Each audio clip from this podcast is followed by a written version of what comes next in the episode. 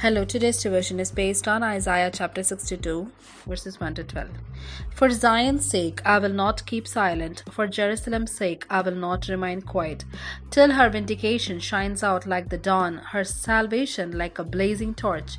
The nations will see your vindication, and all your kings your glory.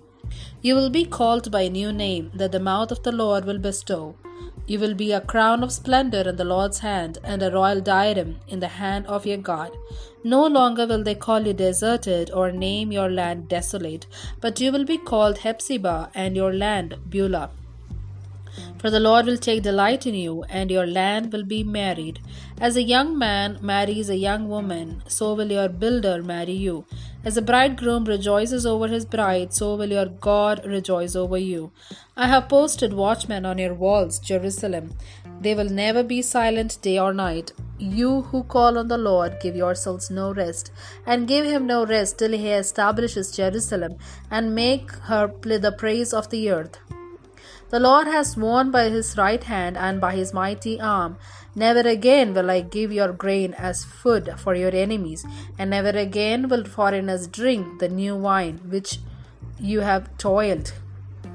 But those who harvest it will eat it and praise the Lord, and those who gather the grapes will drink it in the courts of my sanctuary. Pass through, pass through the gates, prepare the way for the people, build up, build up the highway, remove the stones, raise a banner for the nations. The Lord has made proclamation to the ends of the earth. Say to daughter Zion, See, your Savior comes. See, his reward is with him, and his recompense accompanies him. They will be called the holy people, the redeemed of the Lord, and he will be called sought after, the city no longer deserted. Here ends the Bible reading.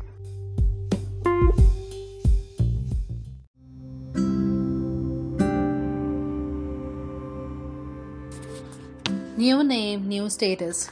How does it feel to hear God referred to you as the one I delight in? Imagine a woman who had walked the full length of immorality, who had been mocked, taunted, and rejected, and who has now been found, accepted, and loved unconditionally by a suitor who is the epitome of perfection. It sounds too much like a fairy tale to be believed, yet, that is how God, the perfect groom, treats Zion, his bride, in Isaiah chapter 62.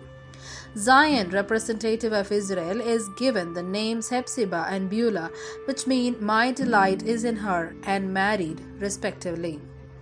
In exchange for prior names such as deserted and desolate, she is now referred to in loving ways. And with the new names, Israel is being granted new status. The people of God were stubborn and disobedient to God, their Maker. As a result of their own foolish choices, they landed up in situations where other godless nations humiliated and humbled them. In that desperate moment, God stepped in to rescue them and showed them his unreasonable mercy and love. Today's text gives a beautiful glimpse of how God would come into the salvation of his people and give them a new identity. As people of God today, forgiven, accepted, and unconditionally loved by God through the sacrificial death of Jesus Christ on the cross, we have a new identity, a new name. God's people are the holy people, the redeemed of the Lord, and the ones He takes delight in. What a privilege it is to be called such. What an honor it is to be given such a high status.